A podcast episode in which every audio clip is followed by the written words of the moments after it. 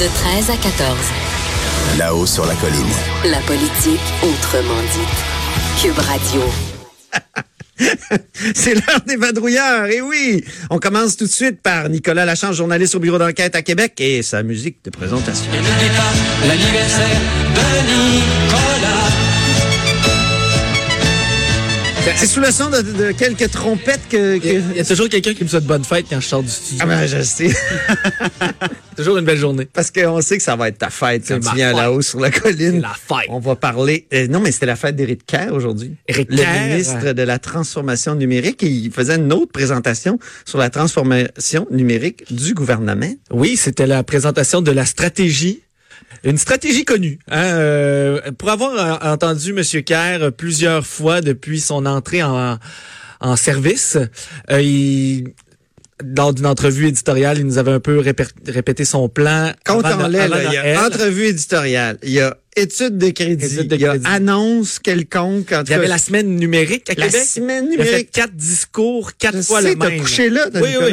Et, et euh, c'est sensiblement la même chose qu'il est venu dire aujourd'hui, mais dans le dans le style comme on aime un peu le start-up. Hein, On était au euh, au euh, Ah oui, avec- col roulé, puis euh, non, jeans. il, puis- il était habillé quand même avec euh, mais Ok. pas mis de cravate, chemise Ah, euh, un peu déboutonnée euh, au cou. Pas trop ministre. Il y avait une, une animatrice et là il était assis sur des baies, des beaux petits bancs dans un beau local éclairé.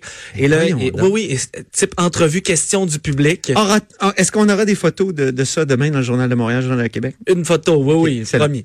Et euh, alors, euh, est-ce qu'il y a des choses nouvelles?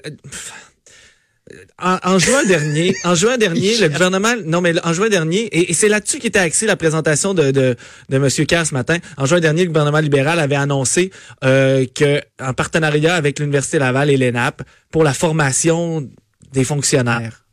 OK. Et, et finalement, c'est ce qu'on apprend ce matin, c'est que l'université et l'ENAP, l'université Laval et l'ENAP deviendront des partenaires majeurs de la transformation numérique. Donc, la création de l'académie, il y aura une, une ah, une académie, oui. OK. Donc, euh, l'Académie de la transformation numérique, il y a 6 millions qu'on investit là-dedans. Donc, Québec paie le retour sur les bancs d'école de ses fonctionnaires Bon. euh, et de ses cadres à l'ENAP pour euh, qu'ils puissent euh, en apprendre sur la gouvernance numérique. Mais euh, et, quelle question je lui ai posée hein? Comment faire si on paie on va là, on- donc je comprends qu'on paie maintenant la formation des fonctionnaires, mais on peut une fois une fois Ils vont peut-être se barrer au privé. C'est ça, est-ce qu'ils vont se barrer au privé?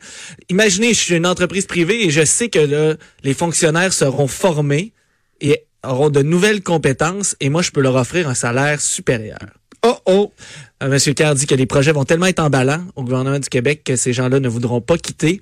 Mais certainement que on, on l'a quand même entendu. Ils comptent beaucoup sur la- le renouvellement de la convention collective l'an prochain pour être capable de faire augmenter euh, le salaire des, des personnes en TI parce que sinon c'est un petit peu euh, un petit peu absurde de, Ben oui. de, de pouvoir Mais former là, tu nous des dis qu'il y a de la formation, tout ça, mais ça veut dire quoi pour le citoyen, la transformation numérique du gouvernement? Ce qu'on nous promet, c'est une, une accessibilité et une euh, et faciliter la vie des citoyens. C'est-à-dire qu'il y aura des services numériques. On, on, on, on, on assure, on promet que les fax, par exemple, vont disparaître, euh, que ça, il y aura plus de doublons euh, lorsqu'on aura un service à l'hôpital, euh, qu'on pourra texter, par exemple, euh, nos services, on pourra recevoir des alertes.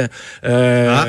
On, on, on- on aura euh, un accès unique. On en a parlé euh, souvent, ça, de accès unique. C'est ce fameux projet gouvernemental qui doit être complété cette année. Donc, un seul accès pour la prestation de tous nos services.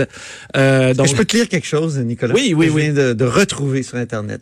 On est le 4 juin 2003.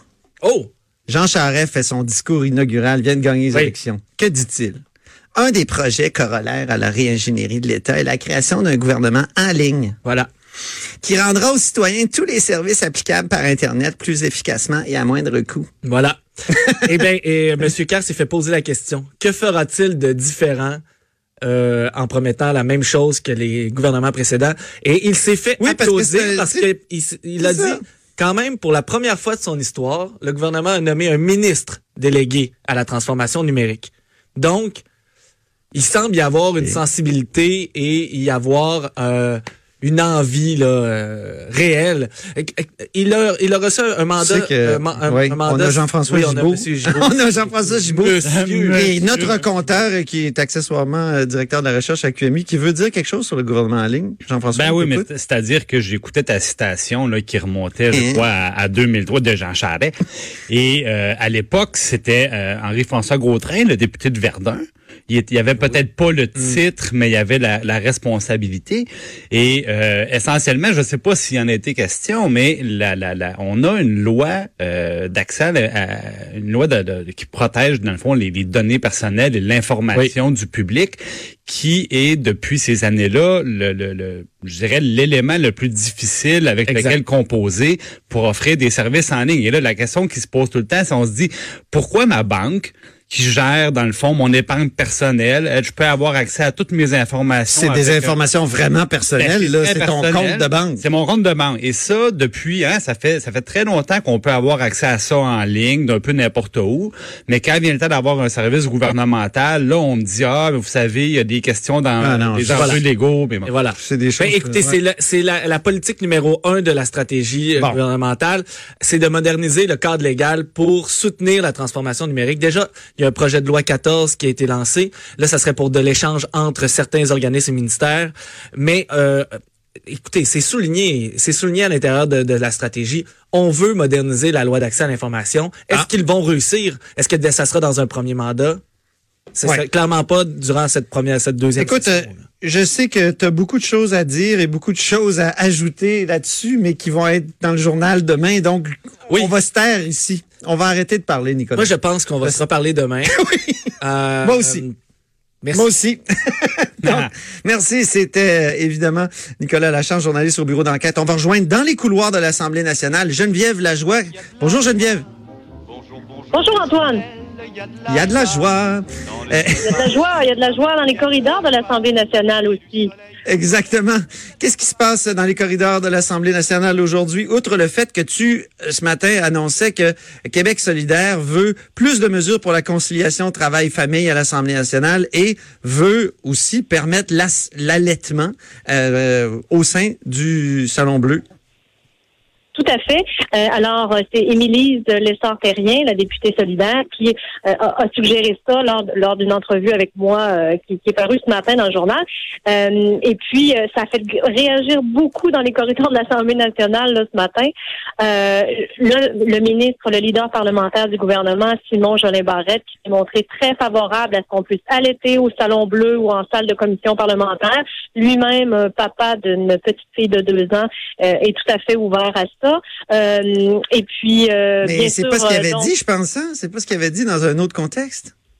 En fait, ce que Émilise euh, Lessard-Terrien rapportait dans nos pages, c'est que lors, le- lors, lors du cercle des jeunes parlementaires, c'est une, espèce d'instance avec tous les jeunes parlementaires qui se rencontrent, euh, il avait dit, il avait été, euh, il, en tout cas, il avait été con- euh, flou sur son intention. Il avait dit qu'il fallait qu'il y ait un décorum au Salon Bleu.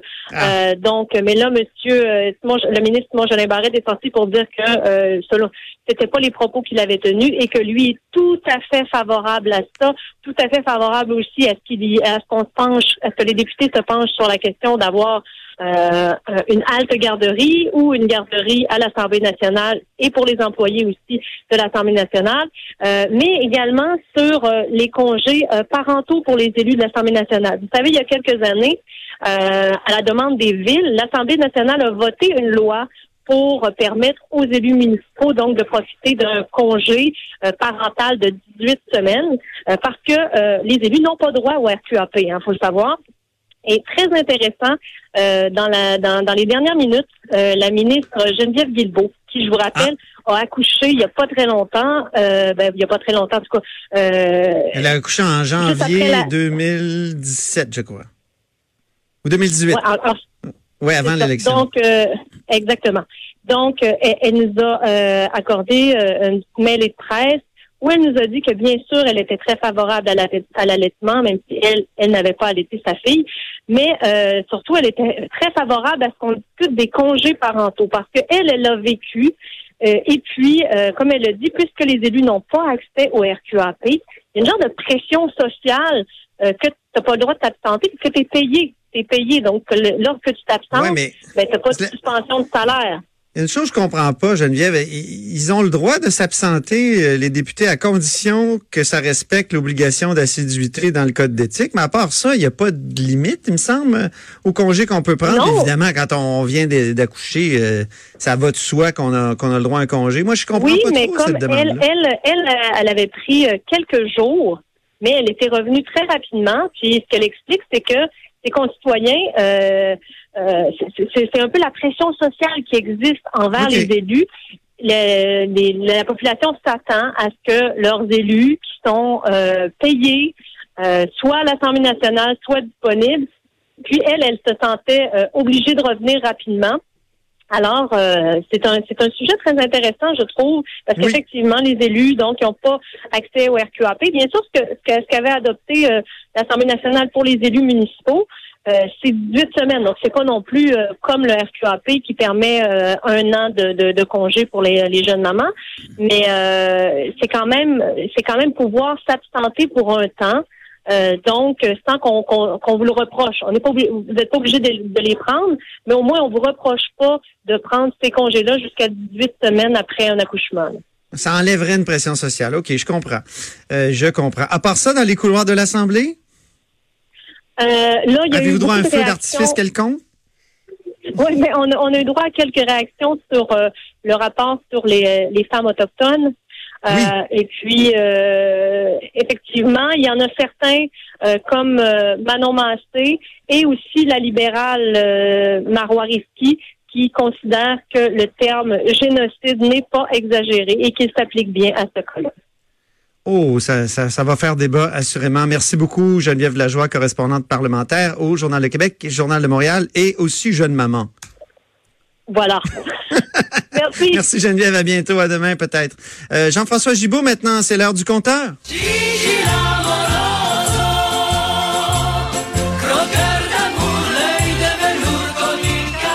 Notre compteur euh, croqueur d'amour, œil de velours, qui va croquer la caisse de dépôt aujourd'hui. Et, et- et je dois dire, tu es accessoirement directeur de la recherche Ah, économique, mais c'est moins important que Exact. notre compteur. Alors, caisse de dépôt?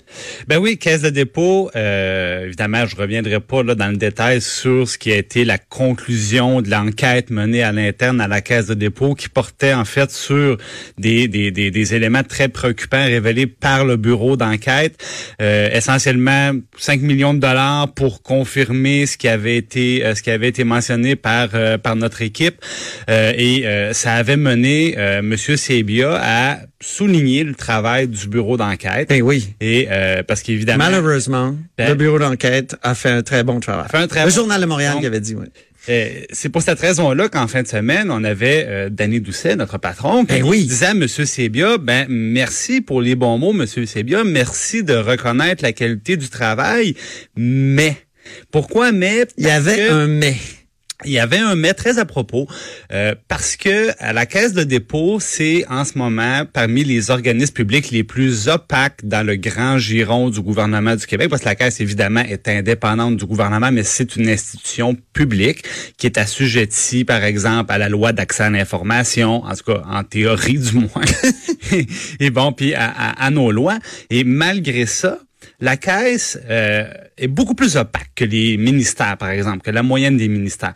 Et nous, au bureau d'enquête, on est toute une équipe, justement, parce que M. Sébia, hein, je, je, je reviens, M. Sébia nous dit, ben, on, on peut pas tout savoir, on peut pas tout contrôler à l'intérieur de notre organisation. Et euh, à ce moment-là, c'est malheureux, mais il peut arriver des choses comme on a vu avec des dirigeants des filiales. Et euh, La filiale Otera, là, entre autres. la filiale Otera, entre autres. Et, et- et- sauf que raison de plus pour être transparent. Malheureusement, la Quel bon dépôt, point, ouais. on, on leur pose des questions. On veut savoir, par exemple, euh, comment vous dépensez l'argent des contribuables pour les frais de dépenses, euh, comment vous contrôlez les, le niveau salarial, euh, parce qu'on sait, il y a, il y a au-dessus de 1000 employés à la Caisse de dépôt, avec probablement, assurément, en fait, la moyenne salariale la plus élevée du secteur public. On peut pas avoir de détails et on nous refuse ces informations-là. On pose des questions sur des placements pas de réponse. Même des fois, le, le nombre de placements, le total, puis on peut pas avoir... fais l'avocat du diable. C'est vrai qu'il peut y avoir parfois des, des secrets euh, industriels, des secrets financiers importants, donc euh, qui peuvent justifier euh, des, des, des- des- comment dire une transparence moindre. Ben, c'est-à-dire, c'est la raison qu'on nous donne. Mm. Mais maintenant... Mais ça euh, va trop loin. mais On étire ça trop loin. ça va Trop. net- ça va nettement trop loin. C'est- C'est-à-dire que, euh, que que la caisse, par exemple, ne veulent pas donner d'informations sur les comptes de dépenses, contrairement à ce que les ministères vont accepter de faire. Ça va pas les défavoriser ou les pénaliser d'une quelconque façon par rapport à leurs concurrents. Et l'autre chose qui est très importante, c'est que tout le scandale euh, a mis en lumière le fait que ces fameuses filiales-là euh, ils sont pas soumis à peu près à aucune directive, à aucune obligation. Et je donne l'exemple, on, on a confié la construction du REM de plus de 6 milliards à une de ces fameuses filiales de la Caisse de dépôt qui s'appelle CDPQ Infra pour infrastructure. Ah oui, c'est vrai. Mais encore aujourd'hui, Antoine, il y a un conseil d'administration. Je sais même pas pourquoi qu'on a le droit d'appeler ça un conseil d'administration. Ils sont trois trois membres de la direction de la caisse de dépôt et on nous donne la, la mention. Deux administrateurs indépendants seront nommés on ne sait pas quand. Pour le moment, il n'y en a pas. Donc, au niveau de la gouvernance, là, il y a encore beaucoup de problèmes. Exactement. Au niveau de la transparence, il y a encore beaucoup de problèmes. Et c'est justement, on, on profite des compliments reçus de la part de M. Sébia pour lui dire... Mais ben, permettez-nous de, de vous aider Ben, encore. On veut vous rendre meilleur. Exactement. On, est là pour ça. On est là pour ça, on, on va continuer à insister. Donc, euh, on avait indiqué les, les- réponses, euh, le fond, manquantes, les, les, les demandes. On a envoyé des demandes Ben, que la caisse répond. On va les renvoyer pour Exactement. voir si la réponse va être différente. Hey, merci infiniment, Jean-François Gibault, notre compteur et accessoirement directeur de la recherche à QMI. Après la pause, Sol Zanetti de Québec solidaire. Antoine Robitaille. Là-haut sur la colline.